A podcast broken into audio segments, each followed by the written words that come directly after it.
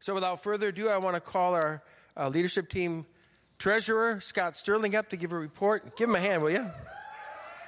They're cheering for you, man. Yeah. The only church in the country that cheers for a finance report. Thank you. Thank you. Yeah. This will be my quickest ever. It's only 34 minutes long. I have seven slides, 10 minutes per. Um, you're familiar, we have a leadership team, which is kind of our elder board here, but we also have a financial advisory board. And that financial advisory board uh, really provides a lot of um, counsel and advice and review of our financial uh, information. So I want to um, show you a list of the people that are on that financial advisory board. These are all members of the church. So we have Tony Liu, Steve Baumgardner, Mike Olstad, and two new ones, Brooke Imhoff and Mike Hansen. So yeah, give them a round of applause. They do a lot of work. Next slide. Yeah, this is a finance report, isn't it? So, okay, I'm glad you asked. I appreciate the questions. Um, this one, this next slide's a little bit um, blurry or a little bit, a lot of information, so I'm going to kind of read through it for you. The furthest left side, the two bar graphs or two bars show 2017 and 2018. 2017 is orange, 2018 is that grayish brown. Uh, the two left bars show actual giving year versus year. So we're down a little bit from 500,000 to 487 this current year in actual giving. So we're, we're lower than we were last year. The middle two bars show our budgeted expenses. And so as you can see, we had a significant difference between the actual giving this year of 487 to our budgeted expenses of 584. So that's almost a $100,000 difference between the giving and the budgeted expenses. And now we look at our last two bars, which show our actual expenses. So there's a difference there, too, between the 584 of budgeted expenses and 604 of actual expenses. So, next slide. What does all this mean? So, as you've seen in our bullet, enough with the gobbledygook. I had to look that word up and how to spell it, by the way. Uh, if you look in the, the uh, the bulletin each week we, pre- we uh, present the offer, offering amounts. And as you've noticed we've been short each week uh, on average. And so what that means is we've depleted our cash by $117000 year to date. That's a big number. Uh, it's not uncommon for churches to deplete, deplete cash early on in the year and then make it up at the end of the year but this number is a larger number than we're used to. So, uh, so the question might be what makes up that depletion of cash so these next three items kind of give you a, a, an overall summary of that. First of all, of course, that shortfall of offering will help us to deplete cash. And then also, we had some unexpected building and uh, expenses of about $30,000. You know, we've had roof issues, we've had leaks, and we've had to have people look into that. And some has been covered by insurance, but some hasn't. And we have to take care of that. In addition, we have aging HVAC systems. Uh, so we have to take care of those as well to make sure the building is heated and cooled to how we like it and doesn't cause problems for water and, and pipes and, and, and, stuff like that. Also, we've had some increased benefit costs. That's just a reality of life. Who hasn't experienced that, right? Uh, that all benefits are kind of going up. So we have to make sure we budget that in coming years. But at this point, what this means is we're nearing our minimum threshold for cash on hand. So, what does that mean? What was that again, the part about the minimum threshold stuff?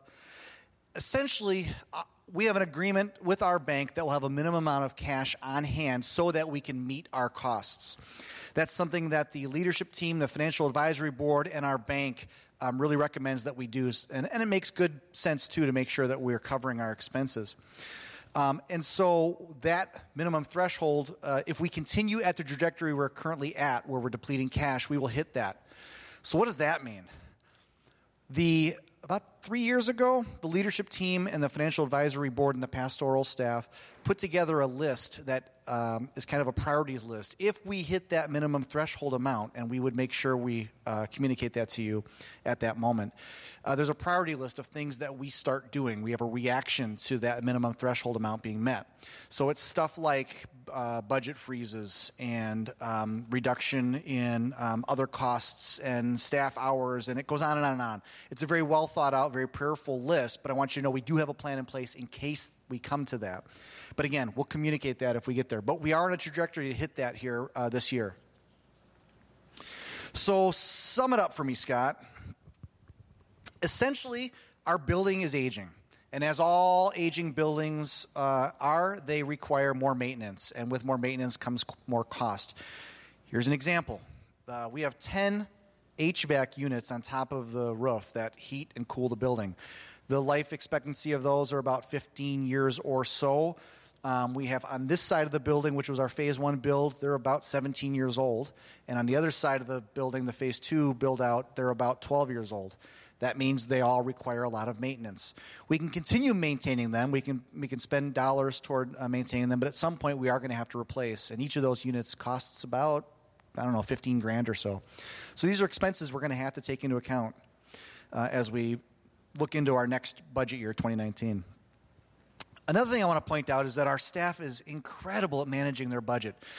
The leadership team acknowledges this, the financial advisory board acknowledges this, the staff, uh, uh, the pastors acknowledge this, and probably just as, maybe even more importantly, an independent source, our bank acknowledges this. And sometimes it's tough when you're not as close to the dollars. You wonder what's going on with the cash. I just want, I just want to reassure you that uh, the staff is just excellent at maintaining budgets. What they make happen out of the limited funds they have in their budget buckets is truly incredible. So you can rest assured, and if you have questions about it, I'd be happy to show you details, but you can rest assured it's being treated with a lot of respect and uh, the care and prayer that, that's required of them. Now, the cool stuff. We've seen this every year for the last four or five years. God always comes through. For the last four years, we've met our budget with a fourth quarter push, and here we are in fourth quarter. We've got 11 weeks to, uh, to push through. So, in our bulletin, uh, we're going to start making a change where starting this week, the required average in order to meet our budget jumps from the 14 grand or so to 24 7. That's the amount needed each week to, ma- to meet our uh, budget for the 2019 or 2018 year. And it seems like a daunting number, and it is big. It's bigger than we've had the last few years. But the reality is, every year we've prayed this, and every year we've poured in, and we've seen God show up in miraculous ways. So just be prayerful about that. Uh, ask the two questions Lord, what do you want to say to me about this, and how do you want me to respond? And, uh, and if you require more information, you can certainly ask uh, any of the pastors. You can ask me. You can ask anyone on our financial advisory board. We can share information for you. Um, how can you do that? You can meet me in the lobby after the service. I'll be out there at the welcome desk. We can chat about that. You can send an email for those of you who think of your questions more clearly and succinctly in written form versus stumbling over themselves like me when I'm speaking. You can email me at lteam at bridgewoodcc.org, or if you have a carrier pigeon, you can send it that way too, but I wouldn't know how to receive it, so don't, don't do that. That was really just a way to end it on a lighthearted note. So, uh, with that, I will turn the microphone over to another Leisure team member, Jeff Edward, who's going to give us a great story on offering. Welcome, Jeff. Hey, thank you, Scott. That was a little radio voice there. Uh, finances, money, um, sometimes those can get stressful, right? Anyone ever had stress over that topic? Five people. Oh, a little more. Okay. So, uh, a story back in college when I was at Moody Bible Institute circa 1995. Not that long ago for some. Um, I was in my last year of school, my senior year, and every semester, as you register, the last semester has to be paid off. So I'm getting ready to register for the last semester. I'm excited. I have plans in place. I'm going to graduate. I'm going to get a job in youth ministry. I'm going to get married that summer. And, uh, the one problem was I didn't have enough money to pay off the last semester to register. And so I started to freak out inside. Some of you know I my freak out face looks like this, the same as my other faces. But on the inside, I was freaking out like, what am I going to do? If I don't graduate, if I don't register, all my plans are going to be a mess. And then how many years will it take to. And I have a fiance, and you don't want to give a long time for them to have a second thoughts. And so you, you want things to happen. So I finally hit a spot where I was like, oh, yeah, I should probably talk to God about this. So I. I talked to God and I offered to offered it to him and he kind of just said, "Do you trust me?" And I thought about it, and he had come through in a lot of places in my life, and I came to a pretty fast place of I'm at peace. Whatever you want to do. It wasn't, okay, he's going to provide. It was just, whatever you want to do, I'm okay with.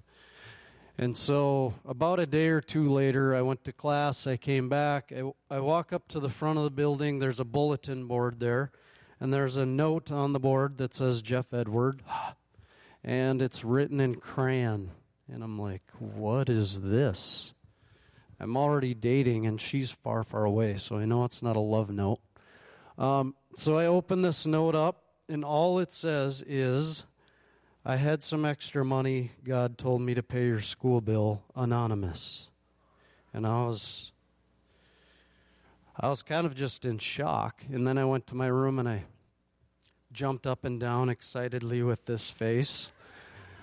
And I thanked God. And He has all the resources.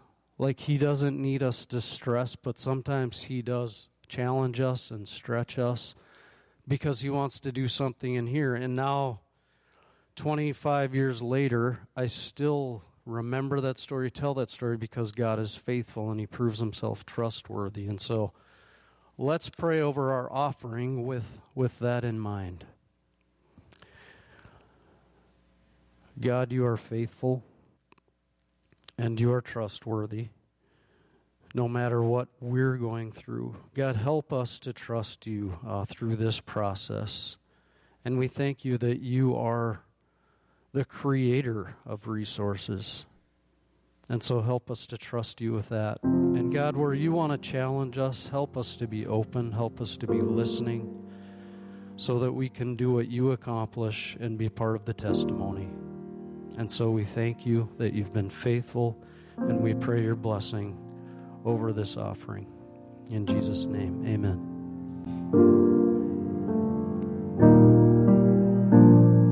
As we give our offerings right now, we're going to sing this out Faithful you are, and forever you will be.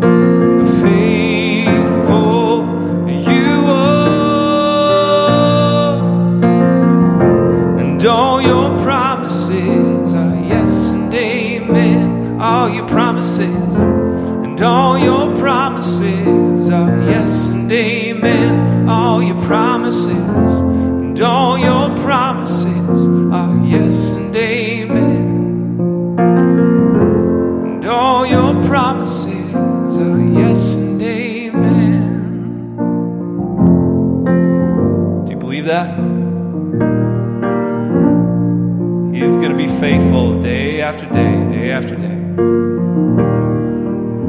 Can you stand up just once more? I want you to sing that out just once more with me. Faithful you are, and faithful forever you'll be.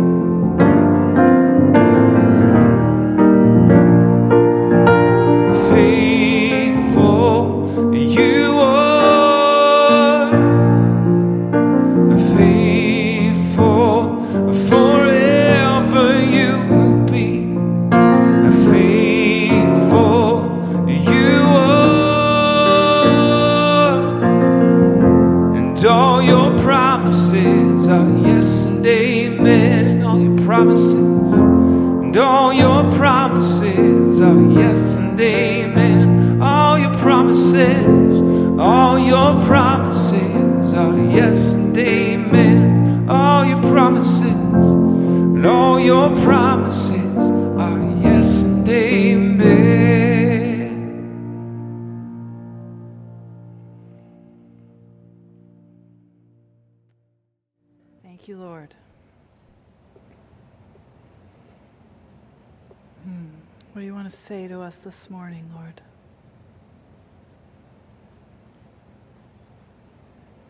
Thank you. Lord, we pray that when life gets scattered, we can recite that back to us that your promises are yes and amen. That you don't lose us. You're with us and you help us find our way.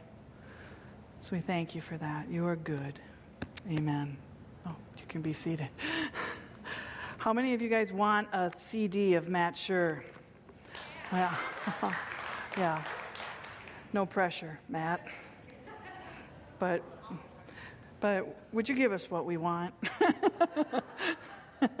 that would be really nice. Well, welcome. Good morning. It's good to be with you. Uh, last week, um, Scott and I were on vacation. Um, he planned a trip for us to go to Branson, Missouri. So I get myself a little more southern. I don't know if that, the Lord's telling me anything, but it just seems to be where I end up lately. Um, but we had a beautiful time. We went and saw uh, ABBA and Elvis and John Denver and went on some long walks and had a beautiful dinner together. And it was great to get away and be together. Um, down in uh, the, that area, they make some huge church buildings.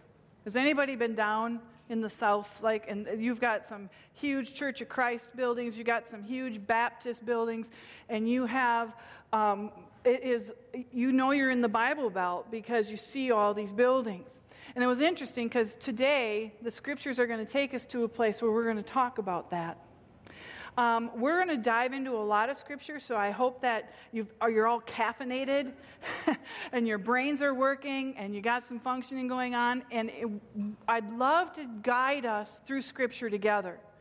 And maybe it's not your habit to bring your Bible to church, which is just fine.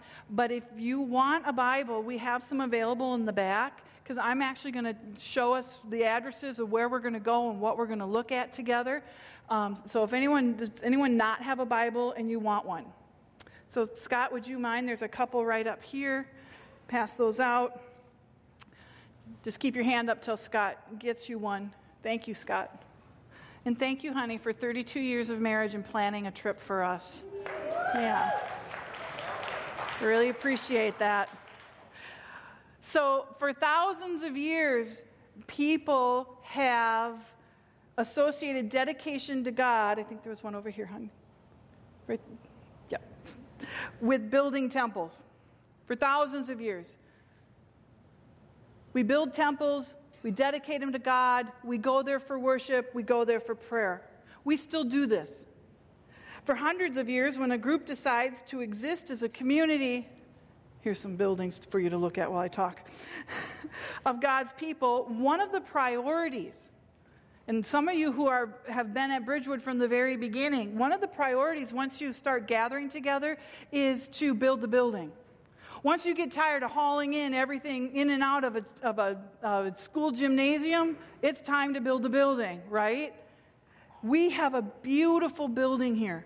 And this building exists to serve the purposes of God, doesn't it? And sometimes when you're driving down the street, we have this idea that when we see a church building, it, lo- it looks different. It has a different meaning to us than just another building on the street. I remember one time, we, Scott and I were shortly, uh, we became Christians in 1989, and we were going to a church, and we were in this class called Foundations of Faith. It was a beautiful class. They did a great job of giving us some real good foundations to stand on. And I was struggling a little bit with you know, well, how, if, you're, if I didn't know about God, how do I know about Him? If you don't know what you don't know, then how do you know? And the pastor said to me, he said, well, just look outside. Look at nature, it's evidence of God's creation. But if you don't know God, how do you know? And then he said, so I'm like challenging him because it's sometimes what I do. And he says, Well, just drive down the street and look at all the churches. Look at all the churches you see. It's evidence of God. You see, it meant something to him to see the church buildings. To me, I didn't get it. I mean, I get what he was saying, but I went back to before I knew God, and there's no way I would have known. There's no way that that would have been evidence of God. It exists to serve God. And when this happens, people who love Jesus and build buildings, they have serious conversations about the building. I'm sure the people who worked on designing this building had serious conversations about what it should look like, how it should function, what the roof should look like, what the HVAC units should look like, all those things. I actually, this is going to sound really weird, I love this building. I love walking in here. I love being a part of taking care of it. And I love that we get to have it. It's beautiful and it's good. How we use it gets to still be talked about. So it's a good thing that we have it. But our story tells us that it's not a bad thing to have this building, it's just not the whole thing. It's not the whole thing. So, as I was preparing for today, I felt like the Lord said, Tell a story. And I'm like, Okay, great. What story? And today, our story is going to start all the way back in Exodus chapter 25. So, your Bible starts with Genesis and then there's Exodus. So, you can go to Exodus chapter 25. And while you're doing that, I want to remind us that the scripture is a whole story. We've got this big meta story, this big, larger theme of the scriptures. God loves you, He wants to be with you, He wants to dwell among you, He wants to lead you, and He wants your salvation so that you are with Him eternally. It's a big story. And then in that big story, there's all these other little stories. We talk about them every week. All the little stories that support what God's bigger story is.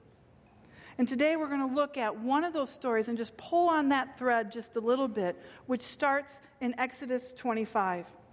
So, what's happening is when God brought the Israelite people out of Egypt to Mount Sinai, one of the early instructions God gave them was the commandment to build a tabernacle. Tabernacle, a tent, a tent of meeting. Most of my scriptures today will be out of the uh, English Standard Version, so, but you might have an NIV, or it, that doesn't matter. The, the message is still the same. They built a place. they built a place to, to go to, to worship God. And in Exodus chapter 25, I better go there too.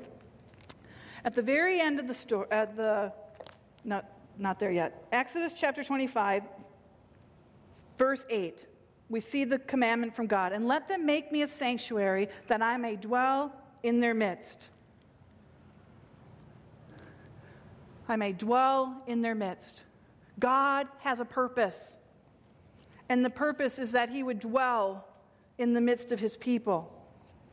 Now, listen to this to what happens when the temple is completed. This tabernacle, this tabernacle, he was instructed to receive from the people gold, silver, bronze, blue and purple, purple and scarlet yarns, fine twined linen, goat's hair, tanned, ram skins, goat skins, acacia wood, oil for the lamps, spices, stones, fragrance, onyx. The best of the best. Lord is saying, gather this from the people and build this tabernacle. And it had intricate detail on how it was supposed to be built from all the little details of what the utensils look like for sacrifice to what worship looked like to the holy of holy to the curtains that separated the partitions of the, of the temple. It was detailed. God was in the details. And when everything came together when all the things were done listen to what happens. We're going to jump ahead now still in exodus uh, Exodus, but we're going to go to chapter 40. So we're going to jump ahead to chapter 40. I'll just wait for some of the page turning to be done. I told first service, I said, if we're on electric now, electric, electronic Bibles, I won't be able to know if you're there yet because I won't be able to hear if the page turning stop. So, Exodus 40, starting in verse 34.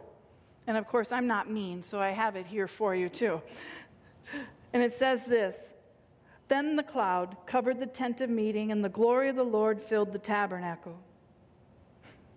And Moses was not able to enter the tent of meeting because the cloud settled on it, and the glory of the Lord filled the tabernacle. Does God need to say it again? The glory of the Lord filled the tabernacle. Throughout all their journeys, whenever the cloud was taken up from over the tabernacle, the people of Israel would set out. But if the cloud was not taken up, they did not set out till the day that it was taken up. For the cloud of the Lord was on the tabernacle by day, and fire was in it by night, in the sight of all the house of Israel.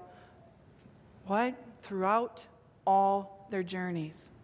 You see, the tabernacle was temporary, it was a tent. The tabernacle moved with the people of Israel. Can you imagine the undertaking that would be to take that thing down and put it back up? Good thing they had instructions. I almost said guys, but actually, there I just did say it. Good thing they had instructions to know how to put it back together and to know how to make it the same as God intended it to be throughout their journeys. It was a temporary dwelling. Now we fast forward generations, and we're going to go to 2 Samuel. It's eight books later than Exodus. And we're going to go to 2 Samuel. If you go to first, if you're in the Kings, you're too far. So 2 Samuel chapter 7. And we have g- generations later, and what we're going to see is that David is now king. And David wants to build a temple because he has this idea. He says, Why am I living in a palace as king? And why am I living in this great place and God dwells in a tent? So you got this comparison thing going on, and he's like, That's not okay. God shouldn't be dwelling in a tent. I'm going to build him a temple. And David's heart is good. He, I think it is. It doesn't say David's heart is good. That's my interpretation that David's heart is good. He wants to honor God, he loves God. He's been rescued by God. And so he wants to honor him by building this temple. And in 2 Samuel 7, verses 1 to 3, it says, Now when the king lived in his house, and the Lord had given him rest from all his surrounding enemies, first he breathed, no, just kidding. And then the king said to Nathan the prophet, See now, I dwell in a house of cedar, but the ark of God, the ark of the covenant, where the Ten Commandments dwell, the ark of God dwells in a tent. And Nathan said to the king, Go do all that is in your heart, for the Lord is with you. The Lord is with you. Nathan understood David's heart. Build the temple, honor God. It's good, it's a good thing.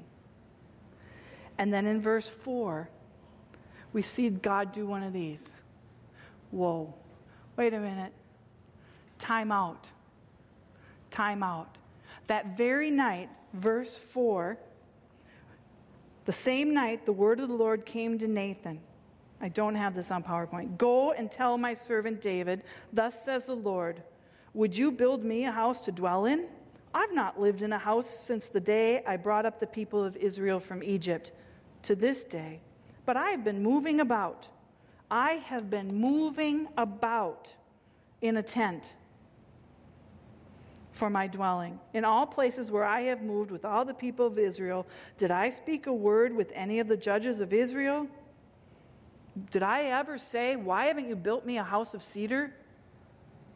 This is part of God's story with David. He's saying, Did I ever tell you to do that? I didn't tell you to do that. David, I took you out of the pastures. I brought you to this place. I made you king like I promised you, but I never told you to build me a house. It's beautiful when you read on further and starts in verse 18. David's heart really is revealed because he goes back to the Lord in gratitude. Thank you, Lord, that you guided me. Thank you that you showed me the way. Thank you for letting me know that this is not what you wanted. This isn't what I asked for. But what we need to see today is after David died, you know who builds the temple? His son Solomon. Solomon builds this huge place.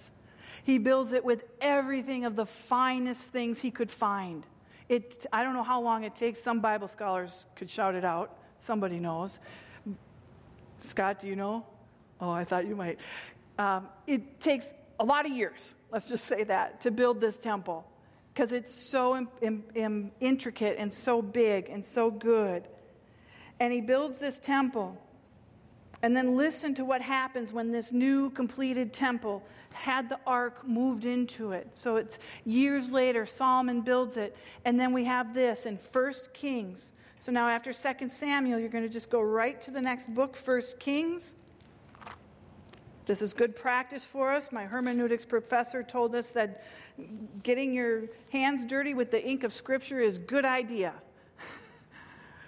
so, First Kings chapter 8, verse 10. And when the priests came out of the holy place, a cloud filled the house of the Lord so that the priests could not stand to minister because of the cloud. For the glory of the Lord Actually, I have this up here for you, sorry. For the glory of the Lord filled the house.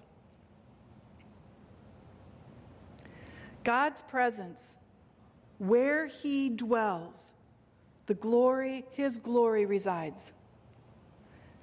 When the tabernacle was re- complete, his glory filled the place. When the temple was complete, his glory filled the place when the temple and the tabernacle were given to, when they were dedicated to, when they were surrendered to, when they were offered to God, His glory filled the place. God dwelt among them in those places. You see, the Israelites were used to going to a place. They went to the tabernacle. They actually followed it. They followed the cloud. They went and moved along with wherever God was moving the tabernacle. When the, when the temple was built, they went to temple. They went there to worship. It was a place, it was a location, it was a building. But as our story continues and we move into the New Testament, and I promise you I will get to Romans, as we do that, we see that worship is neither place nor building emphasized. It's not emphasized either one. It's not emphasized on a place or a building.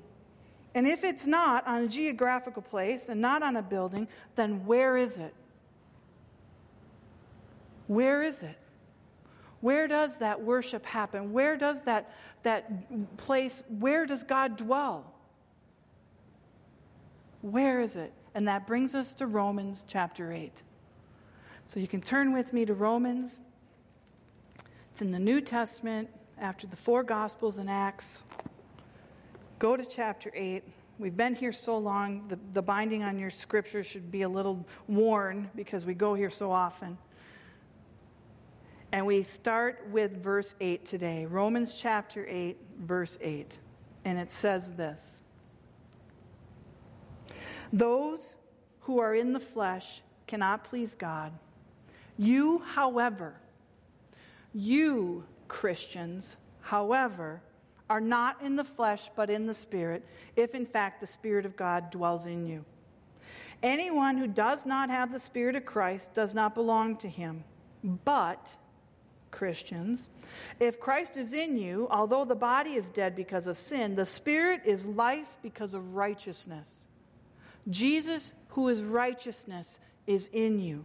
If the spirit of him who raised Jesus from the dead dwells in you, he who raised Christ Jesus from the dead will also give you life to your mortal bodies through his spirit who dwells in you. Where's the temple? Where is he? Where is God dwelling? In us. It's his plan. Woo! Come on, somebody, get fired up. He is in us. He dwells among us. He chose us. The prophet Jeremiah says this in chapter 31, verse 33 I will put my law within them, I will write it on their hearts. I will. What does it mean to will something? It means it's going to happen. I'm going to make it happen. And Jeremiah says that. I'll put my law within them. I will write it on their hearts. And their heart in Hebrew, it's, it's like your gut. It's like your innermost being. It's, it's the place where you, you get nauseous with emotion sometimes. It's the place where you, you just know things sometimes. Why do you just know them? It's because the Spirit of God who brings revelation and a rhema word is living within you. And you just know. It's beautiful. It's part of our story. It's what He calls us to be, and it's how He planned to dwell with us eternally. He's in us. The prophet Ezekiel also talks about this new heart and spirit that God has promised to put in us. When God takes possession of the tabernacle, he fills it with his presence. When he took possession of the temple, he filled it with his presence. When we surrender our lives to him, when we dedicate our lives to him, when we put uh, the house together and say, This is yours, Lord, when that happens, guess what? He fills it with His presence.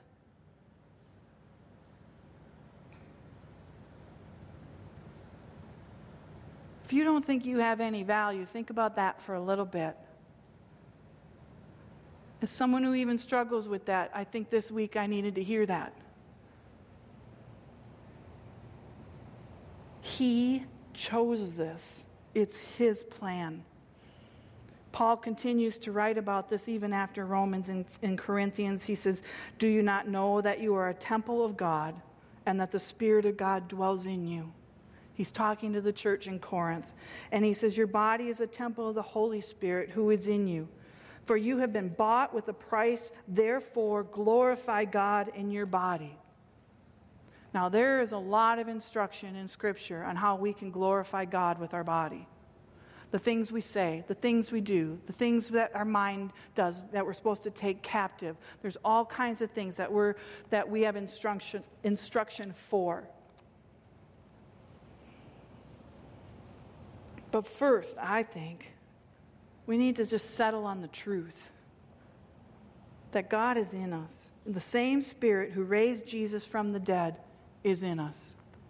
So that when life gets hard, when we fail, when we're hurt, when we miss the mark, when we make a mistake and we have shame for it, when we have shame because we didn't make a mistake but we just aren't sure about who we are, when all those things happen, this matters so that we can stand and say, But I've been chosen. God has chosen to dwell in me. God of the universe, the one who created it all. Now I look outside and I'm like, oh, ha, ha, ha. I see the evidence. That's because His Spirit dwells in me and speaks to me and says, Look at my evidence. We know we're chosen, we know we're His, it's settled, it's cleared. You are filled with the same Spirit that raised Jesus from the dead, and so is your neighbor. So is your Christian neighbor.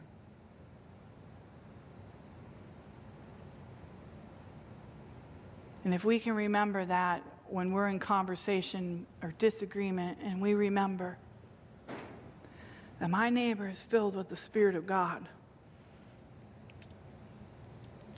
will we act a little different? Obviously, I'm being convicted of that. but you know what? The story continues. It doesn't end, it's not ended yet. We're all in progress, we're all growing. We're all learning how to thumb our way through scriptures. We're all learning how to be more like Him. We're all learning how to dwell with Him in us. Ephesians 2:22 says in him you are also being built together into a dwelling place for God by the Spirit. And 2 Corinthians 3:18 says this, we all with unveiled face beholding the glory of the Lord are being transformed into the same image from one degree of glory to another. For this comes from the Lord who is the Spirit. Oh, what hope that we don't have to think we've arrived. Oh, what hope. He is in me and working at making me more like Him. And it makes me realize that anytime I need Him, anytime I need Him, I can settle my soul and he's and and the it becomes a thin place and I connect with him because He's always with me, He's always here. Mark's message last week had this brilliant PowerPoint, and we tease him about it sometimes because he, he like does PowerPoint magic and tricks and stuff. And he had this PowerPoint up that had the spirit and the mind and the body, and it had thoughts and feelings. Does anyone remember that? And then God is over here, and, and you're like, you're not put together, you're not whole. And when we're not whole, that's where we can't, that's where we can lose sight of God. It's where we, where we don't have a good foothold to um, know that He's right here. But the truth, no matter where your thoughts are, where your feelings are, where your mind is, where your body is, where your spirit is, the truth is God dwells with you. That's the truth. So, why does this matter? Why does it even matter? Does anyone ever done ancestry.com or done their lineage and kind of gone back and seen where you came from? Anybody like that? Alana, you have? Yeah. It's kind of cool sometimes. I think I am addicted to World War II documentaries and stories because my dad fought in World War II and he died when I was 23 years old, 24 years old, and it helps me stay connected to him a little bit. Sometimes it's good to know where you came from. And I think that the Lord wants us to know this is my plan. I moved with my people, I dwelt among them. I had a tabernacle. Then, by the grace of my people, they built me a temple, and I dwelt there too. But here's the new way I choose to dwell among you in you. I think it's good to know our history sometimes. I think it's good to know the story. And it's good to know that we're being built and we're being in, we're, that we're in progress.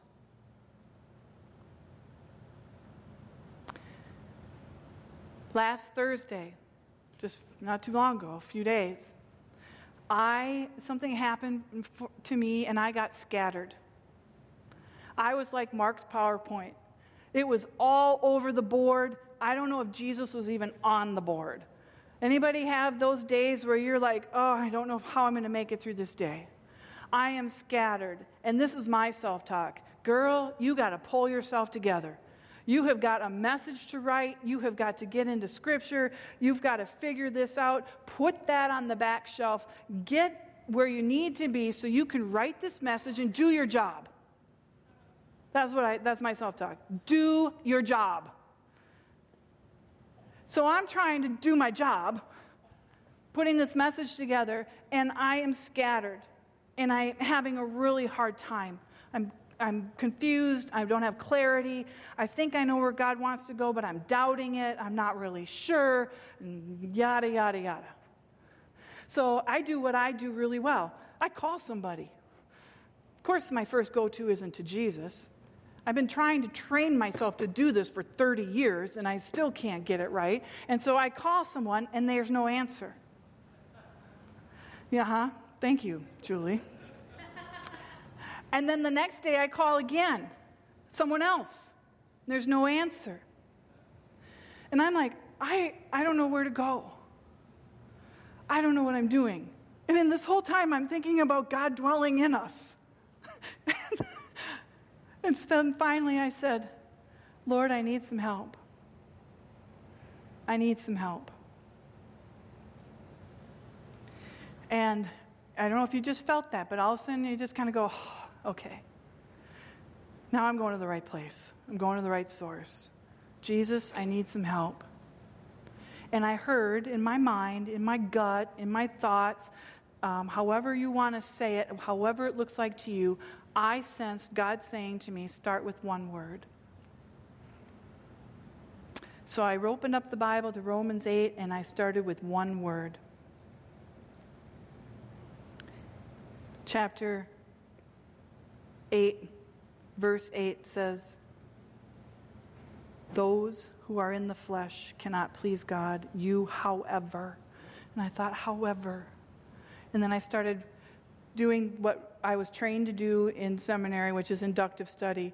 And it's a very tedious project. It looks like hard work. My seminary professor would tell me it looks like overalls and a shovel.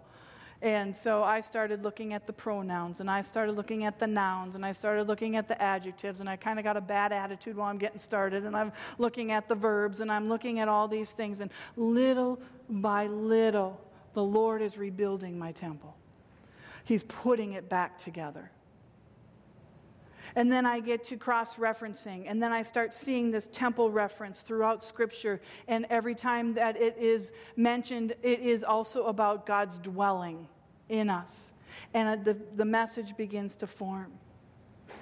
And I sat back in my office at home and I said, Got it. The study was good, the scriptures were good.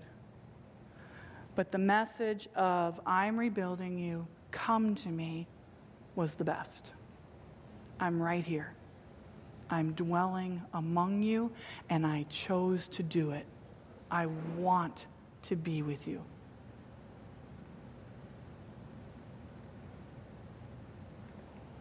So, I don't know if that means anything to anyone here, but I had a good week then. it's a great lesson for me to learn great training. It feels like training. Just like when you open up this, the Bible and someone says, go to Obadiah, and you're like, oh boy, I'm not really sure where that is. Or, you know, and so you go to the index and you train and you train and you train, and then eventually you're like, okay, I know where John is.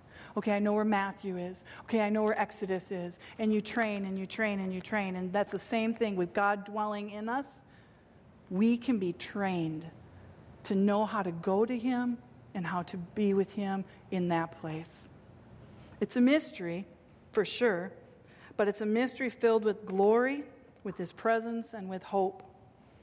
And I'll leave you with this Colossians 1:27 to them God chose your value is priceless it's priceless he chose to make known how great among the Gentiles are the riches of the glory of this mystery, and this mystery, which is Christ in you, the hope of glory. You guys are all glory dwellers. The Lord dwells within you in a mighty, mighty way. And that's good news. Go and be the messengers and carry his glory with you wherever you go. And let's just keep working together that when we're scattered, we can submit to the training of the Lord to find Him and be with Him. Let's pray. Lord, thank you for um, just the revelation of how much you are in the details. As Psalm 139 says, thank you for how intricately you have made us, how wonderfully you have crafted us. Of course you have, because you knew. You knew it would be your dwelling place. Hmm. Thank you for a story that you've written, and thank you for the story that you're still writing on our hearts.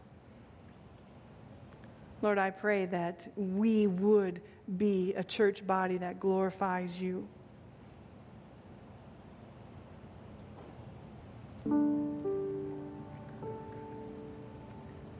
Just am so grateful, Lord, that, that when we make a mistake or when we miss the mark, you just gently guide us back. Hmm. Thank you. Thank you for being a God that dwells among your people. In Jesus' name,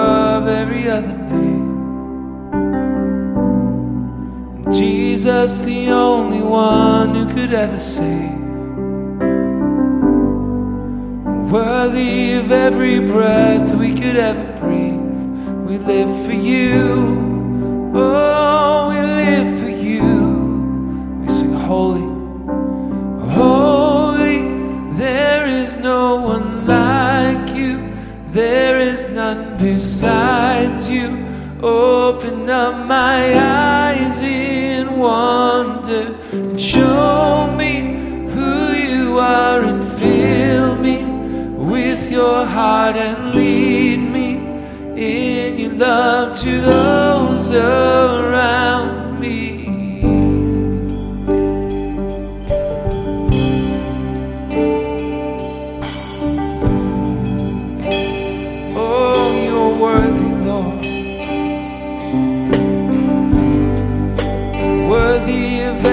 song.